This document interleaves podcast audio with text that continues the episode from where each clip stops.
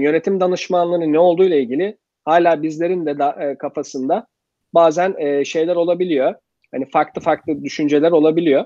İsterseniz bugün oradan başlayalım. Sizin e, düşüncelerinize göre. E, yönetim danışmanlığı nedir Erdem Bey? Bizi biraz açar mısınız?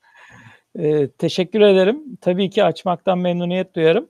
Şimdi yönetim danışmanlığı e, tabii kişiden kişiye bunun tanımı değişmekle beraber herhalde en o, ortak olarak kullanılan tanım şirketlere ve kurumlara bir sistem kazandırabilmektir.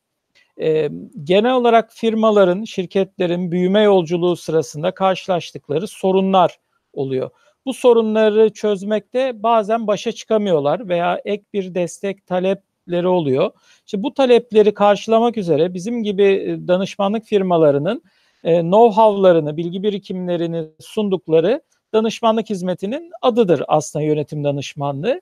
Şu değildir, yani ben şirketimi yönetemiyorum, gelin bana şirketimi yönetmekte yardımcı olun değildir. Yaygın bir yanlış anlayış bu yönde olabilir ama şudur tam olarak, şirketinizi yönettiğiniz sırada her insan ve şirkette ortaya çıkan sorunlar vardır. Gelişimin getirdiği, büyümenin getirdiği sorunlar vardır.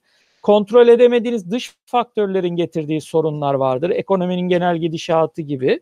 İşte bu sorunlar karşısında dünyadaki ve Türkiye'deki iyi uygulama örneklerini kendi şirketinize adapte et, edeceğiniz bir yapıya ihtiyacınız olur. İşte bu yapıyı bizim gibi danışmanlık firmaları e, özellikle de Albert Solino danışmanlık e, tecrübesiyle, geçmiş bilgi birikimiyle sizle aynı dili konuşarak e, bunları size aktarmaya çalışır.